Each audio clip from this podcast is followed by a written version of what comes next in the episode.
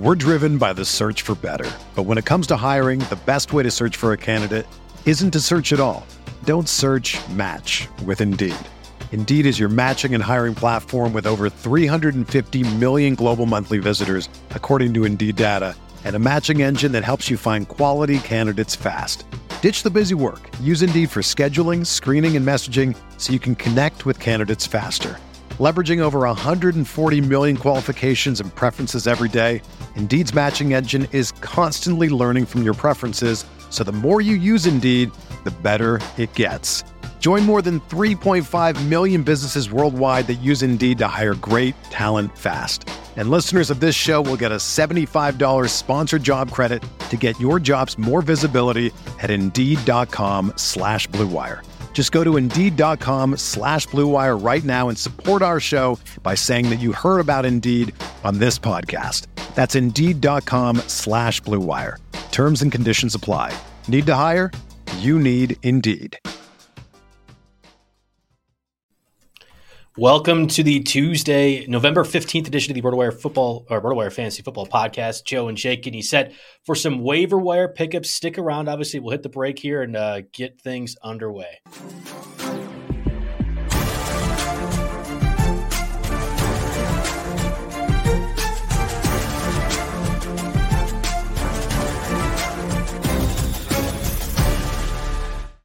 Welcome again to the Tuesday, November 15th edition of the RotoWire Fantasy Football Podcast brought to you by No House Advantage. I'm Joe Bartlett, family of JB Fantasy Sports. As always, in office now this time. Uh, with me is Roto Jake at Roto Jake. We're, again, we're getting you set for week, boy, is it 11 now of the waiver wire pickups?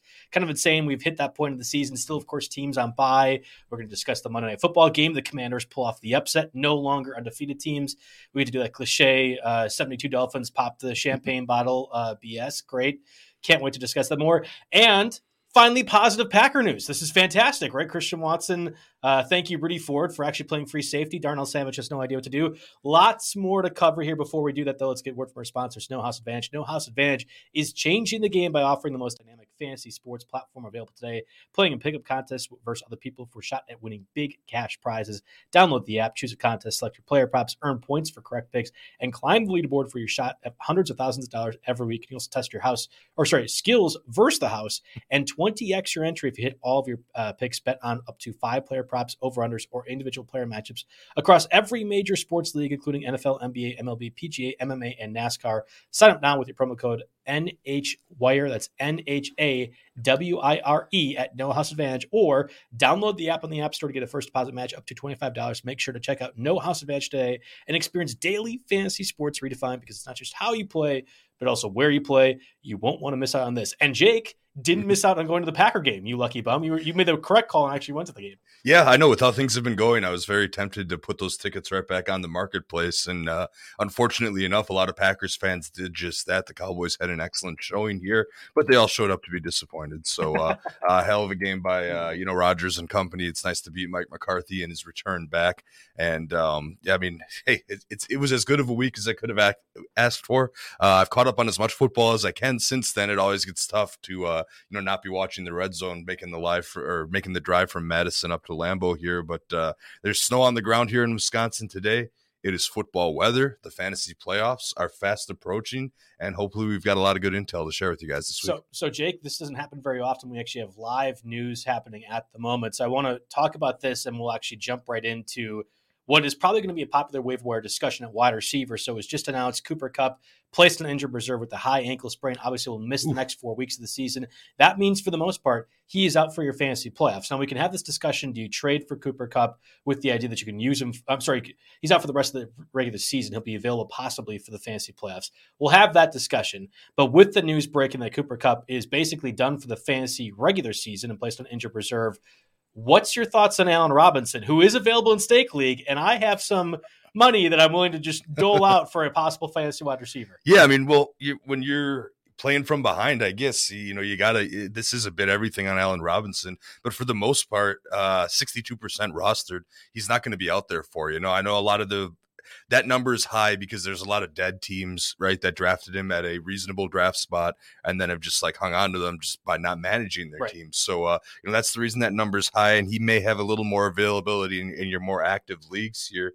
But um, I don't know. I think I might be looking to Van Jefferson, who scored a touchdown this week. I put a highlight. I put a little a segment on him in our wide receiver area. I mean, even Ben Skowronek could be uh, could be viable here in this offense. And of course, Higbee probably gets a boost too. I mean, that's 15, 20 targets a game to go around. I mean, he was on pace to be one of the top targeted receivers here. So, um, I mean, there, there's some downside for the overall offense. I mean, there's no running game to speak of. They still can't really protect Stafford, so uh, you know we'll have to see how that yeah, goes. Stafford but plays right. We had, yeah, we had Wolford, right? Uh, whatever his name. Yeah, was. exactly. But wasn't it just a concussion, if I remember correctly?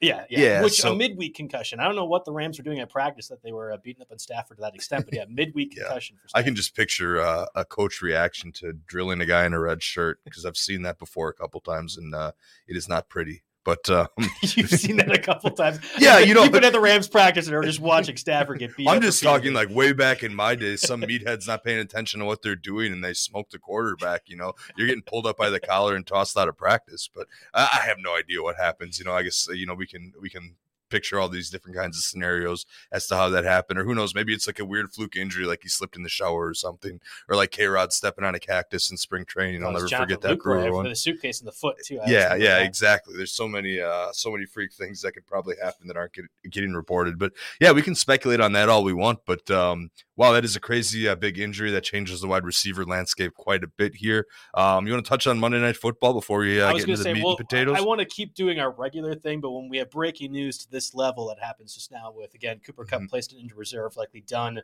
for the fantasy regular season, fantasy regular season, not regular season total. Oh, possibly. I don't know if the Rams are out of playoff contention. Do you really bring back your uh, MVP, he's having surgery. Right? The I just got an alert on my oh, phone surgery. that he's having okay, there surgery. You go. I mean, that, so, that I mean, might be it. I don't think Cooper there is. Kupp. I don't think there's a trade for Cooper Kupp angle here. You don't really want to give up anything for someone you might not see, you know, yeah. for dead weight. Especially when it comes to an ankle injury like that. I agree with you. It's I, I will just say this again: we are disciples of the Mario Puig uh, programming, and, and Mario has been saying really since the beginning of the season, if the Rams are going to continue to use Cooper Kupp the way they did last year, but also even more so this year, something bad was going to happen. I mean, that guy is essentially uh, Notre Dame because that I mean that that is about as, as clear of a call as you can have uh, with that. Again, Cooper Kupp on injured reserve, having surgery on his ankle for high ankle sprain, likely mm-hmm. done for the season if that is the case. Okay, Monday Night Football. I mean, we had an upset. Commanders end up winning. I had so many friends chastising me because I said Commanders. Uh, plus 11 was a dumb bet. There's no way the Commanders are going to do well. They're a bad football team. The Eagles are a good football team.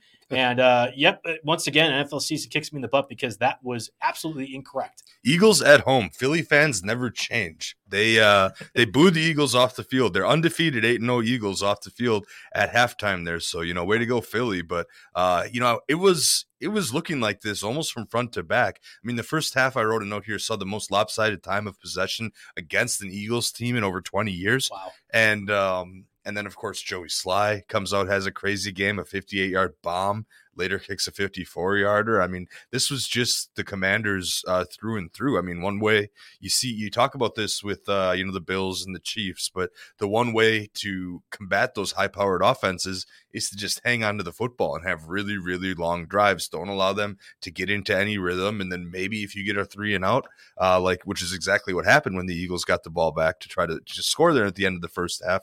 Um, you end up with these lopsided time of possessions and, and it works out. The other thing, of course, uh, was the four turnovers by the Eagles. Now, I do want to note that if you didn't watch that game, I would say none of those four were the fault of Jalen Hurts, despite uh, what he was credited with. One was a fumble, fluky thing at the end of the game. They scored a touchdown on the last play when the Eagles were lateraling it everywhere. Um, two of them were, or at least one of them, uh, or actually, I believe two of them were receivers that caught passes, took a couple steps, fumbled the football. Uh, Quez Watkins had a very um, it was, it was, a bad good, one. It was a good catch, and then just yeah, kind of. It was a great catch. Away. So I mean, you know, Jalen Hurts comes out, he fi- he makes the right read, he he hits Quez Watkins, and they're about to have the ball down three in the Washington or down six in the Washington red zone, or you know, on the opposite side of the field. They're about to go ahead and win that game. Watts, Watkins takes a couple steps, he fumbles the football. You can't pin that on Hurts. And then the other uh, was Dallas Goedert's uh, face mask, not face mask. Right? Yes, the, the, one was Dallas Goedert's non-called face mask. So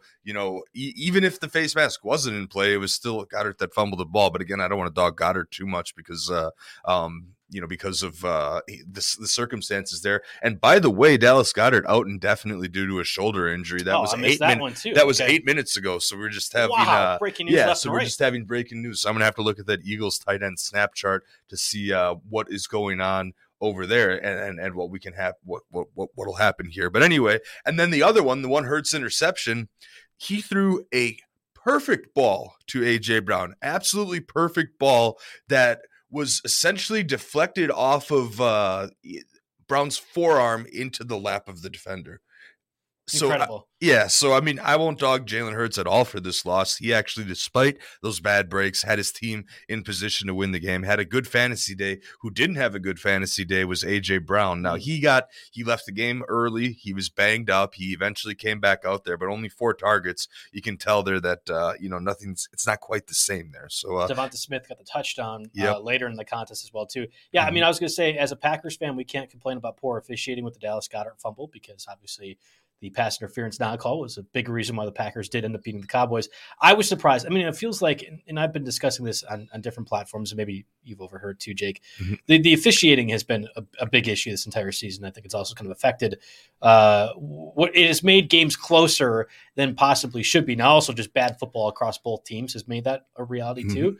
Uh, but I, it is disappointing to see that again on the national stage. That I mean, you, you can't. You, you watch that live; it was very clear. Uh, Yeah. I just mean, stuff like this happens. makes people want to call for you know instant, more instant replay, four 15 yard penalties, and you know we saw how well that worked with pass interference here. This one, I mean, obviously is the prime example of one that would get overturned by that, but I'm not such a huge fan of uh, taking all those personal fouls to review, so I don't know if that's necessarily the solution. And the and I believe the refs kind of corrected themselves a little bit with a makeup call uh, for the Eagles later in the game that extended a drive, but um, um, and then it was it was uh it was a illegal man downfield or you know there was there's something they, they had a small penalty on the punt too which ended up uh, running the clock down to the two minute warning and costing Yeah. the Eagles another possession too. So um, you know some of that is uh, you know mental mistakes that can't be um, you know that you know that you can't you can't explain away necessarily. Um, we do have to talk about the Washington side.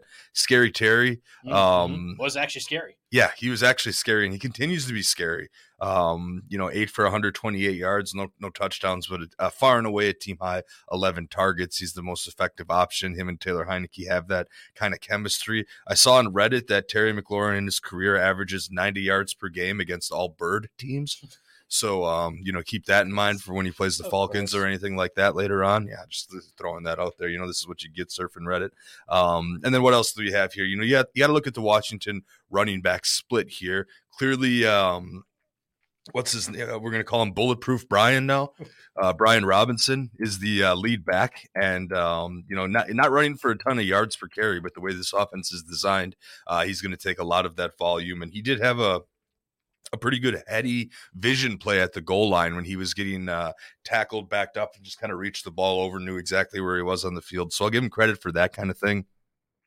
Obviously, I still believe that Antonio Gibson is better. He survived a slight injury scare in the first half. Both of them found the end zone in this one. And uh, of course, it was Gibson who ends up with three passes, whereas Robinson didn't get targeted at all. So they both have their roles. They both have mild fantasy productivity uh, as long as this offense continues to run. And while this offense continues to run, there is absolutely no way they can go back to Carson Wentz, No. correct? No, I, I- I completely agree with you. He's eligible to return this upcoming week. You mentioned Terry McLaurin actually looking scary with him. I, I think Carson Wentz also with his turnover capabilities. Not that Heinicke can't, right? He had that bad interception uh, in this game as well too, and has I mean really cost them the game against the Vikings the week before with another bad interception. There's some I don't know. We've seen it now for I would say almost a year across multiple seasons, but Heinicke is a he's a okay quarterback. He's not a great quarterback by any means. I don't think he's even top fifteen. But you look at some some of these other ones like Kenny Pickett and everyone else that has been struggling. I think Taylor Heinicke is a better quarterback than Carson Wentz easily and should be the starter for the rest of the way. The Commanders have been winning with Taylor Heinicke, or at least being competitive, and you can't say the same thing for Carson Wentz. Yeah, no, I, I 100% agree. This is this should be Taylor Heinicke's team moving out. I mean, the NFC East, every single team is 500 or better, and I believe the Commanders are about a half game uh, within the wild card at this point. You can't derail that momentum right now. So Heinicke's the man for the foreseeable future. All right, uh, week 11, obviously three byes, actually two big crucial ones when it comes to the Dolphins and Buccaneers. Buccaneers got that win in Germany, seem to be able to back more on track. Uh, and even Jaguars with Travis Etienne and Christian Kirk have had some fantasy value too. So obviously, some people we're going to have to figure out uh, and, and kind of sort through. And from a quarterback perspective, you also have I guess did we miss one? Somebody said they have Geno Smith on bye as well too. So that'd be the the C, the Seahawks are. There's actually a fourth team. The Seahawks are also on. How did I miss that? Too. Whatever I'm googling is not uh, it's not reliable. Anyway. No, that's that's fine. So Jaguars, Dolphins, Buccaneers, Seahawks. Kenneth Walker add to that mix as well too of teams or players that are fantasy relevant. So last week, cover boy Justin Fields at this point is going to be the cover boy in our magazine next year because he has been fantastic. that of course would mean we've officially cursed him, which would be great as Packer fans. We'd love that. Mm-hmm. Uh, but Justin Fields Yeah. continues. To I'm actually insane. all for putting him on our magazine next year. You know, as long as we do the magazine, Justin Fields is the cover boy. It's probably been. I mean, how long has it been since a Bear's been on there? I can look at our wall of magazines outside. probably that'd be the only Uh, shot, right? Yeah, that would probably be the only fantasy shot. Yeah, I guess so. Wow. Um, Fields continues to dominate, setting records left and right. We had Daniel Jones as a streaming candidate last week. Yeah. Didn't really work out all that well. And then the Case Keenum, uh, Baker Mayfield situation, and neither have been fantastic. Deshaun Watson also in the equation too. So we had the surprise start this week of Matt Ryan returning to the starting lineup. You and I had both discussed it when they had made that uh, announcement a couple weeks ago. There was no way Sam Ehlinger was actually going to be your starting quarterback for the entire year. Lo and Mhm. behold, Jeff Saturday, actually no, Jeff Sunday because he's winning, uh, goes ahead and puts the correct quarterback in there, and lo and behold, Colts offense looks good. Jonathan Taylor sighting also Kurt Parris Campbell, fantastic outing as well too. Alec Pierce uh, ruined my parlay, but it's fine. So Matt Ryan, interesting name that we have to consider as well too. Among the Taylor Heinicke's of the world, Matt Ryan might be interesting starting candidate. What do you think about uh, him this week if you're missing your quarterback? Yeah, we'll see if he's revitalized at all. I mean, you know, a pretty modest passing, 920 or line 21 for 28, 222.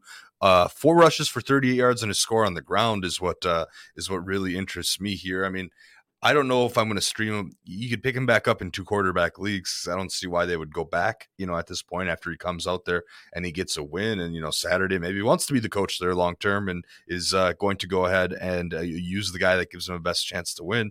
But Philly is next up. That's really not a viable streaming option. Even, you know, you'd have to be really hard pressed in two quarterback leagues to be uh, throwing him out there. Uh, but then it gets a little better. Pittsburgh's 27. So, so, so sure. All right. Matt Ryan is what he is, but there's only, um, you know, outside of Pittsburgh and maybe Minnesota in week 15, the Colts have a late bye, week 14. Keep that in mind. Um, but outside of week 15 and week 12, those are the only ones where he's really a viable streamer for me. So definitely not a lot of love in redraft, you know, single quarterback leagues and, and same in any kind of, uh, you know, in, in any two quarterback league. He's on the fringe, but of course, this is because of the nature of two quarterbacks, he'll have to get picked up. Uh, mentioning the two quarterbacks as well, too. You have Baker Mayfield set to start with PJ Walker out with a high ankle sprain. Probably should have been benched last week anyway. And then you have Colt McCoy possibly again playing in for Kyler Murray, who did not play against the Rams this week with the hamstring injury. In the case of Colt McCoy, I'm, I'm not particularly interested, even if it's Kyler or Colt. I don't, I don't really Yeah, yeah, against much. San Francisco in Mexico City. Who Right. knows what the heck's going on? The you know, who knows? Maybe the ele- elevation will slow down the defenses a little bit. You know, I, I, I, I, guess, I guess we'll have to see. I mean, you know, being a being a UFC guy myself, I, uh, you know, I can think of how fighters have to prepare differently for Mexico City, which is Mhm. higher than Colorado. Seven thousand, Yeah. uh, and I think Colorado's like thirty five hundred, right? For- Mhm. So, like, do you think like double that? Yeah, I, was actually just reading on Reddit about that Mhm. uh, elevation. Like I said, there's an NBA uh, situation where there's possibly a team going to Mexico City. Anyway, uh, yeah, elevation kind of an interesting factor in that. Baker Mayfield's a little bit more interesting from a just overall streaming perspective. Again, like the going in for PJ Walker Yeah. at the quarterback for And Baltimore statistically isn't that great against opposing They've just had quarterbacks. so many secondary members hurt. Yeah. You know Mhm. that that's part of Exactly. this too. Um, overall, weeks week eleven streaming candidates. You have Mariota going against the Bears. Bears defense without Roquan Smith has been a little bit more toothless. Uh, Mhm. Jacoby Brissett against the Bills. Andy Dalton or Jameis Winston. Right. We've we've heard reports that the Saints could be considering quarterback chains. Mac, Mac Jones against the Jets. Tannehill Thursday night against the Packers. That's one I like quite a bit. Although this is I think in Lambeau. Right. No, Uh, it's this is in Tennessee. I'm pretty sure. This, this Oh, I thought this was at Lambeau. I might, I guess might have not. messed that I'm, up. I'm, I'm blanking. yeah, yeah, it's definitely at Lambeau. My Okay. friend, my friend won Tennessee tickets in her lottery. They, Oh, can do, okay, there you they go. do these little lotteries where you can win, you know, a game each season. It's like a season ticket light thing. But Ta- yeah, Taylor Heinicke against the Texans, interesting too. We also have a question, and I've seen this in a few leagues as well too. Do you consider Russell Wilson, who if you just dropped in enough leagues as well too? Uh, I think they are going against. Let me just pull up to make sure. Um, Mhm. Without Yeah. possibly Jerry Jeudy, Russell Wilson can be going against Mhm. uh, the, The Raiders? Yeah, yeah. I mean, sure, you could consider Russell Wilson against the Raiders. That would be fine. He's sixty-seven percent rostered, so he didn't really get on our radar here. But I mean, if you look at the stream guys, I'm going to recommend. I mean, Mariota is always possible, uh, you know, out there to have a decent game. He's only 37% roster. I'd probably take Russell Wilson over him. The other streaming guy I highlighted because the list is, uh, you know, it is pretty weak this week. Uh, the other guy I highlighted was Taylor Heinicke again. He's at Houston this week, so um, you know the chemistry he's got with those receivers. It's always going to be a run first offense, but he can be fantasy viable there. And I don't know, Mac Jones is a little bit interesting against the Jets, but not crazy. Um, if you don't have to stream this week, I'll just say one more time. You know, you mentioned Deshaun Watson. He's up to 37% uh, rostered in Yahoo formats. That's going to dry up pretty soon. Two more weeks on the sideline, and noteworthy, he can return to practice this week. So, uh, if you want to, um, if you you know, if you're okay with doing that, uh, I think I picked him up immediately in my two quarterback league when I was worried about Josh Allen and his elbow. And now Josh Allen and his elbow looks like looks like he's going to be fine. You know, I don't again a few classes short of my medical degree, but the word that I'm hearing is that it can't really necessarily get much worse. It won't heal on his own if he's out there slinging it, but it can't really get too much worse. So it seems like status quo for him. So, uh, but Watson was a guy I grabbed in my ten teamer, and I think you know as long as I can st- as long as I can stomach it, I'm gonna. It's a two quarterback league, so I'm gonna go ahead and keep him just to block other people from getting him and hurting me in the playoffs. There, push comes to shove. Are you picking Heinicke or Russell Wilson as a streaming quarterback this week? I'll pick Russell Wilson as a streaming quarterback. Probably. I don't mind Heinicke actually, and and possibly over Russell Wilson again if, if Jerry Jeudy's out. Uh, I think you can't you can't go wrong if you are a streaming quarterback, uh, and those are your two options. Uh, again, with Geno Sure. Smith out, like you've already kind of had found money uh, in Mm-hmm. that instance from a fantasy quarterback perspective. But I think Heinicke against yeah. the Texans. Oh, so I'm, I'm just yeah. I guess I'm just expecting similar game flow, and you know, I guess Taylor Heinicke threw 29 passes, 17 for 29. yeah. That's, is that's isn't re- isn't really that great. Uh, you know, he's winning and he has chemistry with McLaurin, but uh, the Commanders got most of their damage done on the ground here and with their defense. And uh, their defense is an interesting streamer with Chase Young maybe like coming them, back yeah, here pretty like soon. them, so we'll talk about that a little later in the show. I agree with you on that one completely. Um, we'll get to the running backs. Let's take first a word from our sponsors, Blue Wire. Again, for the video audience, uh, we'll be back momentarily. Audio audience, stick around. We're driven by the search for better. But when it comes to hiring, the best way to search for a candidate isn't to search at all. Don't search match with Indeed. Indeed is your matching and hiring platform with over 350 million global monthly visitors, according to Indeed data, and a matching engine that helps you find quality candidates fast. Ditch the busy work. Use Indeed for scheduling, screening, and messaging so you can connect with candidates faster. Leveraging over 140 million qualifications and preferences every day, Indeed's matching engine is constantly learning from your preferences, so the more you use Indeed, the better it gets. Join more than 3.5 million businesses worldwide that use Indeed to hire great talent fast. And listeners of this show will get a $75 sponsored job credit to get your jobs more visibility at Indeed.com slash Blue Wire. Just go to Indeed.com slash Blue Wire right now and support our show by saying that you heard about Indeed on this podcast. That's Indeed.com slash Blue Wire. Terms and conditions apply. Need to hire? You need Indeed. With threats to our nation waiting around every corner, adaptability is more important than ever. When conditions change without notice, quick strategic thinking is crucial. And with obstacles consistently impending, determination is essential in overcoming them. It's this willingness, decisiveness, and resilience that sets Marines apart. With our fighting spirit, we don't just fight battles, we win them. Marines are the constant our nation counts on to fight the unknown. And through adaptable problem solving, we do just that. Learn more at marines.com. Another day is here, and you're ready for it. What to wear? Check. Breakfast, lunch, and dinner? Check. Planning for what's next and how to save for it? That's where Bank of America can help. For your financial to dos, Bank of America has experts ready to help get you closer to your goals. Get started at one of our local financial centers or 24-7 in our mobile banking app.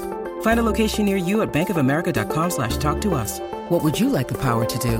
Mobile banking requires downloading the app and is only available for select devices. Message and data rates may apply. Bank of America and a member FDIC. Okay, so from a running back perspective, last week we had mentioned Jeff Wilson. Boy, has that looked good. He looks like he's the clear starter now over Raheem Mostert, with both backs acting as pretty good uh, options. Of course, Dolphins get on bye this week, so you have to figure out your your play there. Kylin Hill, not so much of a factor with Aaron Jones playing. Aaron Jones had a fantastic game. Hey, keep in mind though, this is a Thursday contest maybe mm-hmm. there's a possibility that Aaron Jones is a little bit banged up from all the workload he got last week against the Cowboys. Kyren Williams, boy, I was upset about the lack of usage from him. We'll see if the Rams offense can turn anything around with Stafford or uh, Wolford, whoever's quarterback. Chase Edmonds, not super fantastic either. Jerick McKinnon doing a little bit more. I mean, if you saw Clyde Edwards Helaire completely absent from the box score. Of course, that really hurt mm-hmm. for my stake league team. That was already dead in the water. Rachaad White, I tried to get a little bit tricky with Rachaad White, and I dropped in one league, knowing that they had a bye this week doesn't look so good now because he mm-hmm. seemed to have supplanted uh, Leonard Fournette, who did leave Germany with an injury, and then Isaiah Spiller didn't do much in that Sunday night loss to the 49ers. Mm-hmm. I think yeah, Rachaad Spiller White's was always pop- more of a stash, but yeah, I think Rachaad White's your most popular running back pickup this week if the Gus Edwards of the world and Pacheco's aren't already picked up. But what's your thought on really all three of these backs? Yeah, so um, I think it has to be Rachaad White here. He, uh, you know, sixty four percent of snaps compared to twenty nine point three for Fournette, twenty two carries compared for fourteen. I think uh, this is the first time he got to start over Fournette and Fournette uh, came away with a hip injury and didn't uh, play in the fourth quarter. Now, of course, he can't pick Rachaad right, right up and use him right away. That's the uh, biggest downside of this. But uh, I saw a report from Greg Auman of The Athletic that Tampa Bay thinks that he's going to hold the starting job. So, you know, it, it it'll be past the bye week. I think they'll let the rookie loose and um, make him a top potential contributor this week. So I'm uh, I'm looking to grab him. That's probably the first name I type in if I'm looking for running backs for sure. Um, with with the Pacheco part of this game, Clyde didn't do anything. Pacheco fumbled first quarter, and I thought for sure I'll get some Edwards Helaire production. No dice. In fact, Pacheco got even more carries. At this point, it seems like it's Pacheco's backfield as the ball carrier, and then Jerick McKinnon as the pass catcher. Chiefs offense is humming on all cylinders. Mahomes is looking like the MVP front runner at the moment. I think Pacheco, if if he's somehow still available, is easily worth a spend your entire FAAB budget kind of play. Like this is 10 team leagues where Pacheco might mm-hmm. be available at this point. Yeah, they're, they're sticking with him for sure. You know, there's no denying that. It's his third straight start. The only thing, the weird thing is, is that these starts and these snap shares aren't translating to fantasy production but uh, I'm going to go ahead and throw the word yet in there. Mm. You know, I think he'll be involved a little bit more uh, as things go because, yeah, he led the way 55.6% compared to 6.3% for Edwards Helaire and 38.1% for McKinnon. McKinnon is the clear passing down back. And uh, he, it's not just the eight targets for McKinnon, um, you know, which is something that he has now repeated. It's the pass protection there. He's looking excellent in pass protection, and Andy Reid prioritizes, um, you know, keeping Mahomes upright and, and out of trouble. So I think he's, uh, you know, uh, McKinnon's going to continue to play, and he's definitely got Pacheco beat in that area, and that's going to cost him some snaps.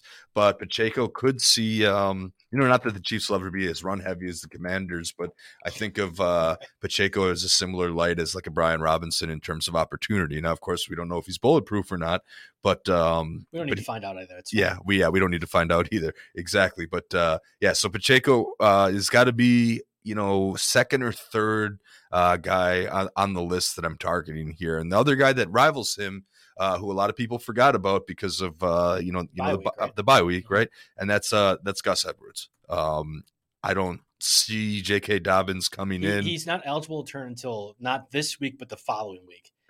So, and that would be if he was on the short end of the four week, uh, yeah, as well too. So, I, mm-hmm. Think Gus Edwards is the starting yep. running back for the Ravens for at least the next three weeks, almost mm-hmm. to a mm-hmm. month.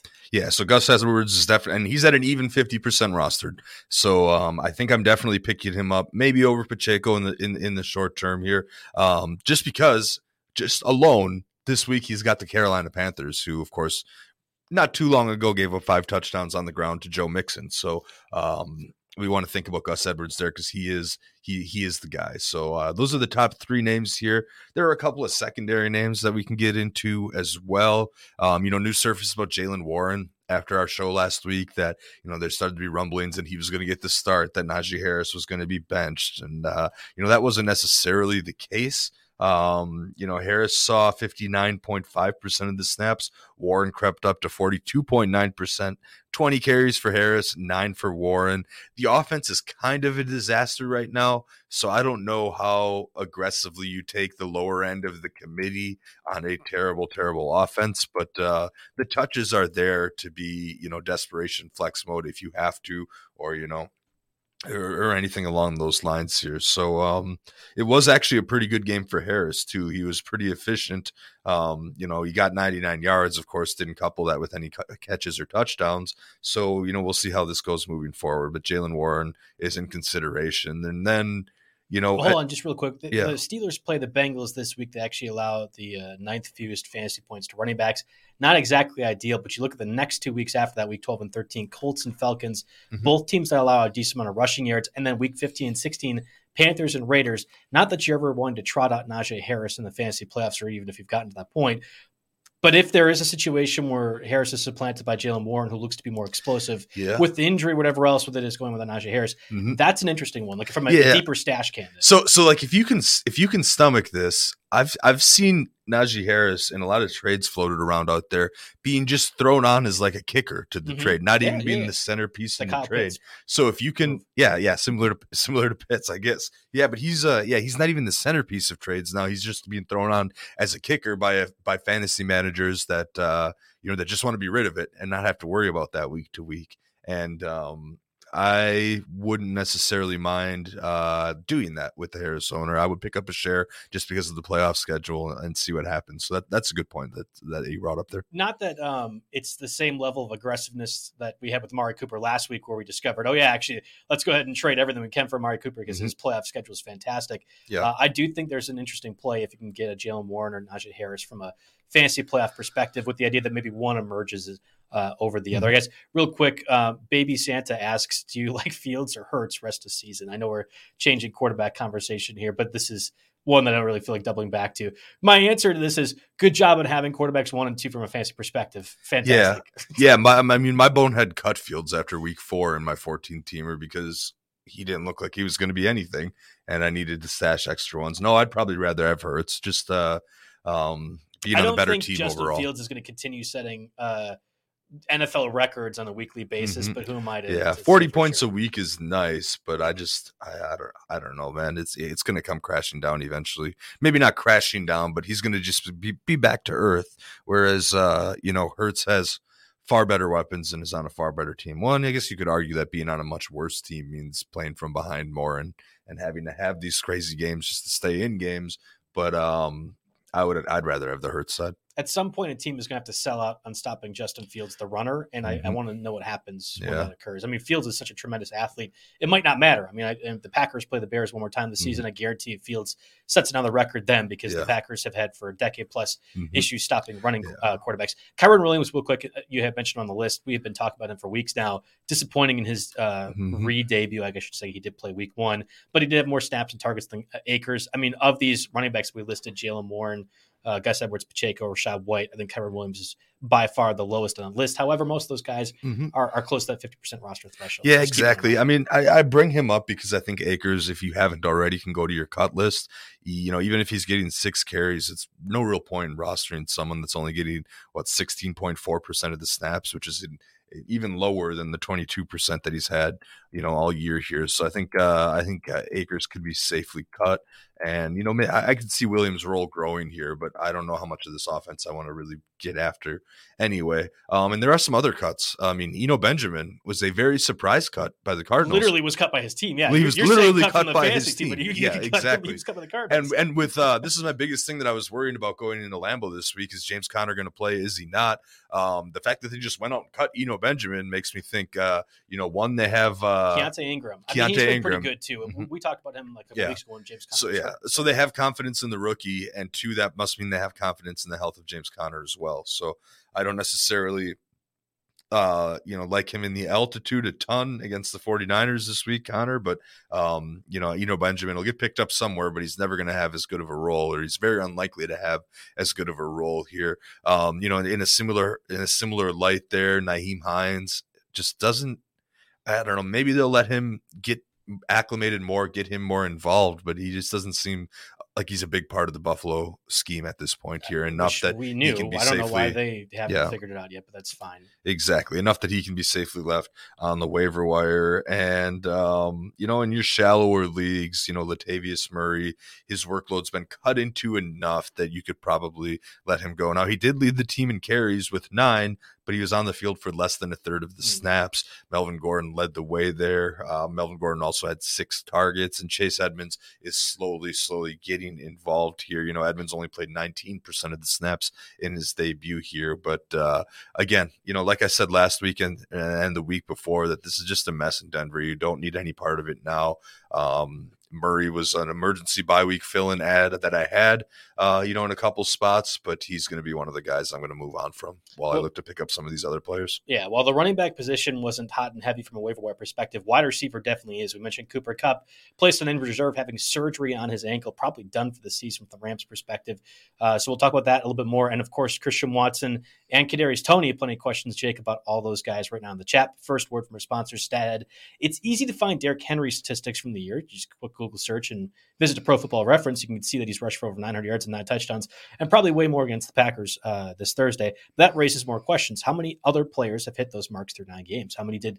How many did it at Henry's age? To answer those questions, there's StatHead. StatHead is your all-access pass to the Pro Football Reference database. In StatHead, you can compare up to six players' stats side by side to determine who to start and who to sit, it or you can dig through advanced stats to find the perfect player to add off waivers. There's an array of simple tools that unlock an endless number of search options, all using the same easy to use interface that could already know from Pro Football Reference. Plus, StatHead lets you browse Pro Football Reference ad free. Sign up with the promo code ROTOWIRE for $20 off an annual subscription to StatHead. I love stats overall, so I'm kind of excited for that sponsorship with StatHead overall. And yeah, again, Derrick Henry, uh, 900 rushing yards. I, I would imagine we're going to like triple that uh, in the Thursday game against the Packers. So I mentioned the receivers. Christian Watson, right? A big popular name this week. You have Cooper Kupp uh, down for the season. Maybe it's Allen Robinson, Ben Skowronek. You have Kadarius. I mean, this is going to be. We're, we're talking week 11, Jake. This, this is like spend the rest of your waiver wire on whatever position you might need to identify. Yeah. Kind of yeah. I mean, if you're sitting there holding 30, 40% of your budget at week 15 and you're out of the playoffs, guess what? You ain't using it. So uh, spend and spend big here. I mean, uh, we since we we'll get back to Cooper Kupp here, but since we uh, touched on him already, I want to start with Christian Watson because he's only 10% rostered, so his availability is just about everywhere. Now, funny, funny, very funny story with Christian Watson. On that first drive, he takes two passes off the hands, right? Yeah, easy drop. And uh, you know, I'm going to uh, to to go heading off to the Crown Royal line with my future brother-in-law, and he's uh he's he's ragging in the in, in the line about how man he either can't stay healthy or when he's on the field he can't catch. So what is he doing here? Yeah. you know, really really ragging on him. And I said, hey, do you remember when Davante Adams had that exactly had it. that Mhm. perfect perfect draft profile, but he bounced a pass off his hands to win the Patriot game that year? and everybody was ragging on him. Give the guy some time. You know, let's see. And then he scores one touchdown, and I look over at him in the stands. And it was a great, it was a good, like Mhm. great over the shoulder Mhm. catch. Finally, right? I mean, that's the thing we've Yep. been missing with the speed he's been. Exactly. Just hasn't been able to make Yeah. that play. and Really Rodgers hasn't been- been making that throw those throws this year either. To his credit, he was Mhm. sharp. He was sharp. He came there, you know, home game. You know, he likes those afternoon games. You know, home game, Lambeau Field against McCarthy. I think. uh I think uh, he he, He had something to prove out little bit, there. right? Yeah, yeah. The whole thing got reinvigorated, which is awesome. But anyway, so yeah, drops are sometimes going to be an is- issue for Watson. But uh, fortunately, at least in this case, um, Aaron Rodgers uh, did not go away from him completely, and he ended up catching four passes for 108 yards and three touchdowns. That's twice as many targets as Allen Lazard. Uh, as as any other Green Bay wide receiver or tight end here, so I have to think that you know as long as he is healthy and out there on the field, there's some sustainability. Now Randall Cobb is going to be coming back um possibly this week so we're gonna have to see how that goes and um you know there's still some other guys around there I, i'm i'm past thinking sammy watkins is a threat Duh. allen lazard is probably still the number one but I don't know for sure anymore after uh, attending this game last week and getting uh, majorly hyped about Watson. So uh, go ahead and um, you know we talked about the Rams guys, and you know I compare. You look Allen Robinson, Van Jefferson, uh, even Ben Skowronek, who's out on the field for 98% of the snaps, which I looked up, you know, since our initial discussion. I still think Christian Watson checks in ahead of those guys. Maybe it, it, it's tougher to make the argument against Allen Robinson, but after seeing what Allen Robinson has done so far this year, um, you know, you got to put the blindfold on and not look at the name. And uh, Christian Watson probably becomes the number one wide receiver pickup this week and spend it all. So, so here's my question to you, Jake, because we're intimately familiar with the Packers, and I, I guess I'm curious. For most of this season, when Christian Watson was healthy, right, the very few snaps that mm-hmm. he's been healthy, when you see Christian Watson in the field, you're thinking he's essentially Marquez Valdes Scantling, who's now with the Chiefs, right? A deep threat specialist. Rodgers will make that throw. You have to stretch the defense somehow. Mm-hmm. That's been the issue for most of the years that uh, defenses are playing so close. You have to stretch the field. Is Christian Watson more than MVS now after this one game, in your opinion? Oh yeah, I definitely you know more than MVS for sure. And what's different is you know, before the concussions and early on in the season, he was getting designed run plays for him. Mm-hmm. He was getting designed screen plays for him. You know, after that week one pass that he dropped, um, I feel like LaFleur was trying to do little things to get his confidence back and scheming certain things for him. So if he gets a couple plays schemed for him per game, mixed with a couple deep shots, and suddenly Rodgers is also comfortable going to him over the middle, then yes, I think he's definitely more than MVS. So that's my answer as well too. Is I I think he's actually already more than MVS, and I'm glad you brought up Davante Adams' this rookie year. And shout out to Gina, my friend, because I remember this conversation very vividly back in high school. I was dogging Davante Adams and saying how bad he was. And it really, and she's like, no, no, no. Davante Adams might be pretty good. He just had the one bad year with all the drops, whatever else, and developed into what was going to be possibly a future Hall of Famer if he hadn't left the Packers, but mm-hmm. certainly mm-hmm. a top player and receiver at his position. I don't think Christian Watson will ever be Davante Adams. I don't think he's a guy that's getting 14 targets per game, but I do think he's going to be better than MVS, where you're talking about four catches and maybe gets 150 yard bomb. Mm-hmm. I actually think it's, it, it, dates back to the Bills game where they were so upset that Christian Watson left that first game or first play with an injury because they had scheme stuff for him, and you could see him dropping f bombs when he saw Christian Watson hurt. Like that was clearly yep. in the game plan. This is the culmination. This Cowboys game was the culmination of what Christian Watson in the game plan meant. Yes, he caught the deep pass, yet he had the cross over the middle. I don't think he's getting 10 plus targets, but I do think he's getting enough opportunities where we're not saying this is just MVS for hoping to get a 60 yard catch for a touchdown. It, it's more mm-hmm. than that. I agree with you. Christian Watson is my overall top pickup this week, even over all these other uh, receivers for the Rams and Chiefs. Yeah. And, tw- and uh, Tennessee this year in, you know, against opposing receivers in uh, PPR formats, third worst. Yeah. And then and then things get a little bit tough because they got the Eagles and the Bears have been are a little bit better, both top twelve. And then there's the late bye week, week fourteen. We have to remember that. But the Rams, Dolphins, and Vikings are all kind of bottom half teams against uh, opposing wide receivers. So it's a pretty nice playoff schedule as well. And we just saw Darius Slayton get cooked by Terry McLaurin. Not that Christian Watson's Terry McLaurin, but I mean that's the speed threat. I, I just I'm pretty convinced that was a coming out party mm-hmm. for Christian Watson. And no, he's not your Amon-Ra St. Brown. I've been seeing that. Oh, which rookie receiver is going to do well at the end of this?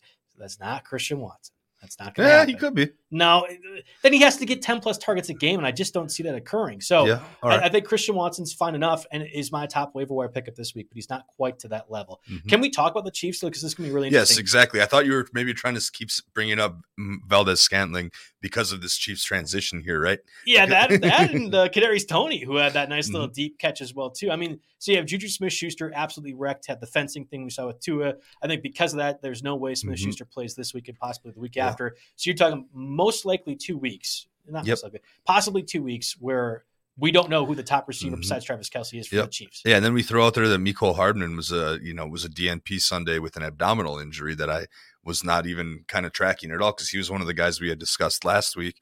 Um, as you know, as someone to potentially add here. So now we're looking at Valdes Scantling at 41% and Kadarius Toney at 52%. I believe Toney had the touchdown uh, this week. And um, I mean, I mean, both these guys are interesting here. I, I think I'm not sure. Did you see Toney's touchdown by chance? Um, so no, I actually, it was a, it was a vaguely remember play. It, it was yeah. a scheme play. They were faking the left side and then had Toney run to the right. He was like the fifth option and nobody covered him. So just because he scored the touchdown, I don't know if it's consistent. To me, it was that deep ball catch on the right sideline, mm-hmm. and, and, you could just look it up. It was a great play, but that's that was what you were thinking that the Giants were going to use Kadarius Toney for as a, a stretching specialist in that regard, and I feel much more confident. I mean, it was a, a, fake pump for Patrick Mahomes, who then throws it up there. I, I think Kadarius Toney is actually going to be more involved in the offense. Yeah, yeah. Toney uh, was the ceiling option, and MVS is the floor option. Because if you yes, look at the yes. uh, the snap share here, MVS eighty three point nine percent of snaps, and Toney just 45.2% of snaps. Now, maybe some of that is him getting acclimated. He only played 7.7% of snaps in his Chiefs debut there the week before here. And of course, Toney has maybe even a little bit more of an injury history there. So you know, if you want to get your safe seven, eight points, I'd probably look at MVS. But if you want a better chance of a 20, 25 point game, you maybe look at Toney's. And that's kind of how I see that. Both of these guys are uh, somewhere between five and fifteen dollars in your uh, FAAB budget, or five and fifteen percent, I should say. So, uh, the, yeah, those guys are both on, the board. On Toney for You'll sure. go higher on Toney. Gotcha. Yeah, not so much. I'm not I haven't seen the Chiefs use MVS any differently than how the Packers do, and I'm not convinced I would be wasting a lot of money on on MVS in that case. Mm-hmm. We mentioned Cooper Kupp again, probably done for this season. Had surgery on his ankle, uh, high ankle sprain, so at minimum he's out three or four weeks. Allen Robinson dropped the stake league. I'm going to be considering that, but I think Van Jefferson as well too has to be in consideration over Ben Skowronek. I, I know he's getting plenty of playing time, but Skowronek's just just a really bad receiver mm-hmm. overall. Yeah, Skowronek only had like two of his seven targets. Like he's getting looked at a lot, and of course this wasn't even Stafford. So how much do you want to take that into account there? Um, but Skowronek actually led all receivers with a ninety-eight point three percent snap count. Allen Robinson down at ninety-one point seven here. So again, if you want to go with a pretty floor PPR option, Skowronek's on the board. Allen Robinson's obviously your high ceiling option, but uh, definitely don't forget about Van Jefferson. Now Jefferson only 28.3% of his snaps, but he did catch all three of his targets for 27 yards and a score. He has gotten in his three weeks since returning uh, from injury, he's gotten zero, five, and three targets. He didn't catch any of his five targets against Tampa Bay. So really, these were his first passes of the season here. And uh, you know, a guy like Van Jefferson, second round, 57th overall pick. You know, pretty high draft pedigree there, and the opportunity is about to uh, you know pretty much be right in his face. So you know, some of it's going to depend on whether they can keep their quarterback upright. We will see. I have don't have a ton of confidence in that. But uh, but you know, Van Jefferson's the guy who um, is far more available than Allen Robinson and has a far higher ceiling than Ben Skowronek. So he's the guy that's going to apply to most of these conversations. Now, I'd rather have Watson. I'd rather have Toney. Um, I think I'd put Jefferson ahead of MVS because of that ceiling conversation here. So those are your top four receivers this week. You know, Watson, Toney, um, Jefferson, MVS. But I do want to mention one more guy before we move on from receivers, who I think is being disrespected. Oh yeah, well I was just going to say real quick. Um, Saints, obviously the, the opponent for the Rams this week. Marshon Lattimore has missed the last five games. We have no idea if he'll be able to play or not. I mean, if Marshon Lattimore plays, then Allen Robinson becomes less interesting. But overall, if mm-hmm. you have one of your top corners out, it's a trickle down effect. And then Van Jefferson. Yeah, wouldn't out. that be something if you empty like eighty dollars of your stake league budget and then Allen Robinson gets completely blanked by Marcus Lattimore? Uh, I mean, uh, my team sucks anyway, so why not just uh, roll the dice it, and continue give, sucking? Right? Give it a go, right? Uh, yeah. All right. So go ahead. I'll, I'll tee you off. Time with Peoples Jones. Uh, yeah, I, I know. I feel like I talk about Peoples Jones every week, man, and uh, the disrespect is uh, is unbelievable. Thirty five percent rostered. I mean, what is he going to have to do? Every single 12 team and 14 team league in that is either like uh you know uh, not counting the friends and family stuff but is right. are either official expert leagues or uh leagues with people that I respect very highly Peoples Jones has been rostered for the last several weeks and I know that's just kind of a narrative based thing but uh you know I'm going to read his PPR totals since week 4 12.1 9.9 11.6 13.1 12.1 by 14.9. And, you know, we talked so heavily about the Amari Cooper playoff schedule and uh, Deshaun Watson coming back here. So mm-hmm. um, there's so many things going in Donovan Peoples Jones' favor. He seems to have a very, very safe floor. Now, I'm not expecting too many 20, 25 point games, but uh, Donovan Peoples Jones could easily be a wide receiver three on a championship team. Somebody that you didn't really have to pay much for, or maybe you have to start paying for now, I guess. But you didn't have to pay much more if you'd listened to us a couple weeks ago. And uh, is somebody that can pretty much be a mainstay in your lineup and get you produ- productivity. And um, you know that's uh, he's basically like he's like last year's Hunter Renfrow. Hmm. That's how I'm going to equate that. Maybe Hunter yeah. Renfrow had a little higher of a ceiling, a little more production, but it's it's it's similar. You know, an, an uh, under uh, respected wide receiver two on a mediocre team. Well, I guess the Raiders were better last year, but um, you know the Browns are actually decent this year. So uh, they're about but, as good as the Raiders were. Yeah, yeah, exactly. I mean, the Raiders made the playoffs last year. I don't know if we can say the same about the Browns necessarily. So, um, but anyway, yeah, I see him in the same light as Hunter Renfrow. Now, again, th- this means that Peoples Jones will end up being like a top 80 player next year and get wildly wildly overdrafted. But for the rest of this season, I think uh, I think you got a fine asset here. Let's uh, spend some time on the tight end position, which in past weeks has been a little bit uh, less. But you know, I got Cole Kmet doing his thing. Zach Ertz possibly done for the season. There's Trey McBride, Dallas Goedert. You just mentioned at the top of the show, going to be out multiple weeks for the Eagles. Lots to discuss with that. Before we do so, get a word from our sponsors. Monkey Knife Fight football is officially back on Monkey Knife Fight with all the NFL action you're looking for. And if college football is more of your speed, they got plenty of that too on Monkey Knife Fight. There's no sharks, no salary caps, and no math. It's just easy to play Easy to win daily fantasy player props. Join now at monkeyknifefight.com and you get your first game free. Then use promo code RWNFL to get your first deposit matched instantly up to $100. What are you waiting for? Join Monkey Knife Fight today. All right, Mr. Cole Kmet was a feature of last week's show. Thank goodness. Now, what, four touchdowns in the last two weeks? Noah Fant even had some uh, mm-hmm. showing in Germany as well, too. Hey, let's first check on David Njoku because he's possibly dropped, at least in bye weeks at 67% mm-hmm. rostered. Um, you have been a huge proponent of David Njoku for most of the season. You've utilized him, I think, in stake league, right? Or in a couple yeah. of different leagues. And David Njoku possibly coming back this week uh, would make me a little bit less bullish on Peoples Jones. We'll see what mm, happens mm, here. Yes. Uh, you know, with David Njoku here. But 60, I mean, I've, okay, so obviously you look at Kmet first, four touchdowns in two weeks. You can't deny that. Only 61% on Yahoo. Similar vein, David Njoku, type his name in, make sure he wasn't dropped, 67%.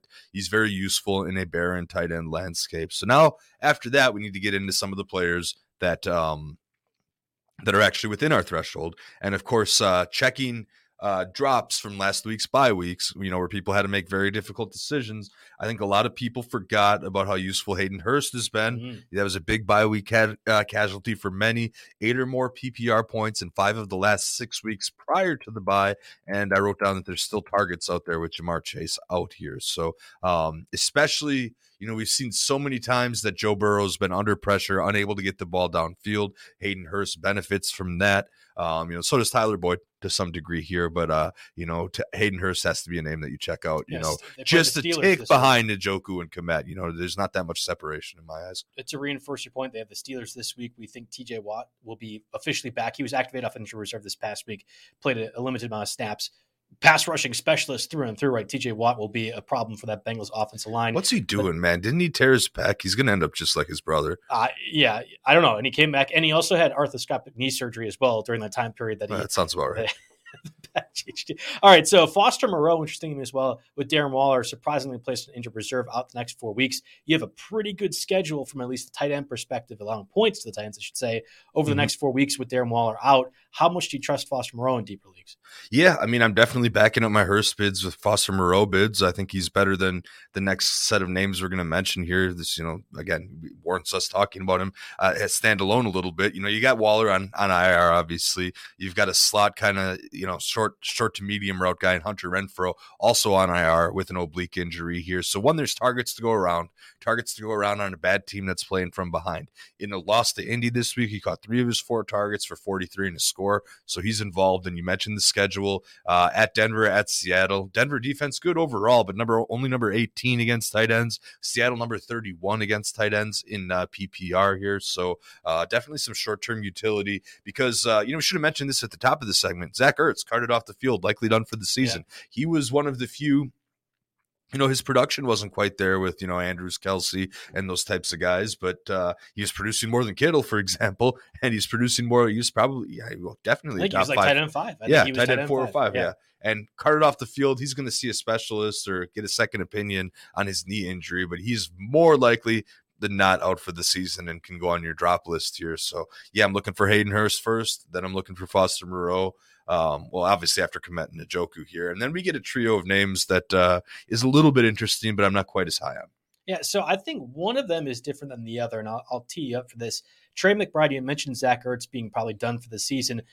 Early second round pick, or like I guess mid second round pick for the Cardinals this year. Now McBride has done nothing, and it was a little bit curious they even chose to take McBride in the first place because they have Zach Ertz. But here you go. I mean, this is a guy that entering entering the NFL was meant to be a pass catcher. I mean, that was the whole thing with Trey McBride that he was going to be a really good pass catching tight end. And we know rookie tight ends tend to develop a little bit more or take time to develop. Isaiah Likely's, which we'll mention as well too, aren't, mm-hmm. aren't the normal thing. And I know the Cardinals' offense is weird, but if you're talking uh, secondary tight end options, Cole Kmet, David Njoku, Hurst being among that group, I'll look Foster Moreau first, but then Trey McBride, absolutely in 12 team leagues, and I think uh, you know even deeper Mhm. ones than that, needs to be rostered and possibly started this week. Yeah, so the concern would be that he only got one target after Ertz went down. You know, maybe they weren't ready to really scheme him into the game plan to the level Ertz was. So I can I can live with that. I mean, 14 for Hopkins, 13 targets for Rondale Moore. Hopefully, you listened to us on that a couple weeks back. Um, but so I think when, he'll expand once they're ready to scheme for him because he was out on the field for more than 90% of snaps, 90.8% of snaps. He just being out on the field is encouraging enough. You know, we'll see what if any difference there is between uh, you know McCoy and Kyler Murray in, in the They altitude. both have to pass on I mean, Monday night, That's, yep. that's like the whole thing of that offense is that they're throwing 35, 40 times. And if you have something that's out there 90% of the set, it's the Greg Dulcich thing, right? I mean, like, I, Yep. I don't, I was upset because I think Albert Okwuegbunam was a better player than than Dulcich. But regardless if Dulcich is playing and they're passing the way they do, he's going to get opportunities. I think it's the same thing with Trey McBride. Yeah, yeah, yeah. Dulcich, of course, you know, he let us down this week a little bit, so apologies for that. But still, eighty nine percent of the snaps here, so I'm not letting him go necessarily. But yeah, Trey McBride, draft pedigree, plenty of opportunity Mhm. here, out on the field a lot. Um, you know, he's he's the man there. And then you know, I noted Isaiah Likely, but he his outlook goes down quite a bit when Mark Andrews comes back, and I think we're going to see Mark Andrews back this year, but likely is only 22% um, rostered there. And of course, you know, we mentioned Dallas Goedert. I think the receivers are going to be the ones to absorb most of this for the Eagles. Let me see if we have Philly snap counts here yet. I was just going to say, uh, if you would have told me Goedert done for the year or missing a lot of time, my first thought would have been Richard Rodgers, right? Former Packer that had been with the Eagles for a couple of years too, and was Mhm. kind of critical post Zach Ertz trade as the number two tight end for the Eagles Yep. when they were using that offense. Richard Rodgers is on the Chargers, and actually one that could maybe add to this equation too in deeper leagues. Gerald Everett left Sunday's game with the 49ers, and then you had Tre' McKitty, third round pick from last year, uh, fill and get six targets. McKitty dropped a very easy Yeah. touchdown. McKitty's more of a blocking specialist anyway, but that's another one too that if Gerald Everett misses that week, you could probably start Tre' McKitty given Mike Williams and Keenan Allen continue not playing, be injured, although they're both practicing potentially this week. Mhm. I don't know. That that's like that's uh in your Scott Fishbowl type of leagues where Yeah, Tre' McKitty becomes valuable. Yeah, I know, I know. I went to find a uh, you know a, a got or got a replacement here, and I don't think you're going to find it on the Eagles here. Goedert actually played 100 percent of the snaps yes or yesterday, so uh, uh, it's tough to get a really good read here. But I think they spread it out. Uh, you know, maybe not so much Quez Watkins anymore. Uh, you know, after that critical critical uh, fumble, but Zach Pascal and you know DeVonta Smith. You know, might- might get a little more work. So I don't yeah, know enough of the practice squad eligible players across the league, but I would be shocked if they don't bring in somebody. uh, They're eight and one, right? And like the tight end is a crucial role for me. It's not going to be Dallas Mhm. Goedert. Like that's a you can't just replace that with some random scrub. So I'll be really curious to see how that sort of unfolds. And it's unfortunately one of the the air, I guess, I airs. One of the problems of us doing the Tuesday waiver wire podcast is that we don't have Mhm. information for Wednesday, Thursday, and Friday that'll be coming out. But we have articles that Yeah. get posted throughout the week on the website, uh, highlighting other kind of top pickups that we discover later Mhm. on. So just re- recapping the position at tight end, check on Cole Kmet, check on David Njoku, check on Hayden Hurst. Each one of those three has been a factor every time they've been healthy and available, and I think are consistent. However, if you're trying to uh, get some depth at the position, Foster Moreau with Darren Waller on injured reserve, and I think Trey McBride are the two that kind of rise to the top. Mhm. Right. Yeah, yeah, exactly. And then I think I'd, you know, just because of uh, Bateman and stuff being out for Baltimore, I think I'd put likely over that big crop of, uh, you know, very risky, not likely to do a whole lot tight end groups. So, but but just slightly. Um, real quick, go through the tight ends and kickers, and I'll start teeing us up for a few trade questions that we have, Jake, because of course All we're right. approaching the end of Okay, yeah, season. I'll make my run. Uh, I never really talk about kickers on this show, but in the whole theme of uh, picking someone up that was dropped, Nick Folk. Nick Folk is probably better than the kicker you have on your roster. There's at least a 75% chance that Nick Folk is better than the kicker on your roster, and he's down to 47% on Yahoo. I actually rostered two kickers for my friend's 14 team league, and I, and I said, hey, you know, you got to keep this person on your or bench Justin this Tucker, week. who was on Yeah. high as well this past. I don't week. think anyone would drop Justin Tucker, but Well, I did the two guess it's kicker worth thing too. I guess it's worth a. Uh, I guess that's worth it. But anyway, uh, swipe him up or or go ahead and pick him up if he was dropped. Nick Foles can be your kicker rest of season. Go for it. And kind of the inverse of that. Um, you know, Nick Folk was the number four fantasy kicker. Think twice about dropping Jason Myers this week for the Seahawks. He's the number one fantasy kicker. Think twice about dropping Ryan Succop this week for the Bucks. He's the number three fantasy kicker. Um, you know, if you can, and there isn't that deep of a waiver wire out there, I would hold on to those guys if you can. But definitely, uh, like I said, there's a 75% chance or greater in your league that um, that Nick Folk is better than the kicker that you have. So go ahead and do that because uh, you know it just it just helps. Every little bit helps your team. If you're still if your league is primitive and still using kickers, um, you know you might as well take advantage of that and make the most out of the uh, expected value at your position there. Um, so defenses, got to start with the same theme here. Denver Broncos, 56% rostered. If you've watched any Broncos football all year, you know that defense is not the problem in Denver here. Uh, so Denver, who had their bye, um, you know, after the overseas game, they're only at 56% rostered in Yahoo. So definitely go and take a look, mostly because they are home against the Raiders this week. Mm. and, uh, and, you know, there's a good chance they could be your starting defense in spots at least the rest of the season. But they're an excellent stream this week. Don't really count as a stream because of their ownership level, but I definitely go look to make sure that they weren't dropped. Um, after that, uh, let's see. You know, I'll, I'll, give away the sauce for some of our paywall articles here. Uh, Jerry likes the Bengals, and I agree with him. They're at Pittsburgh this week. That offense is a mess. Um, you know, they'll lose a weapon in Clay's pool, Clay, Chase Claypool. They can't get their run game together. They're just um, they're yeah, just, they they're just messy all around. That's that's yeah. the reason for that. For exactly. Sure. And the other one that stood out to me, and uh, our our free agent columnist Kevin Payne agrees with me as well. That is the Washington Commanders. Here, you know, we saw them look capable against the Eagles this week. There's a chance, not guaranteed, but there's a chance Chase Young gets activated uh, pretty soon, and that's just going to elevate the whole defense. Uh, you, you know, collectively, and um, even if he's limited, you know, you can still get him in there to wreak some havoc on some pass rushing downs. We'll see what happens here. But they're on the road against Houston this week. Obviously, Davis Mills, you know, one of the worst offenses in the league.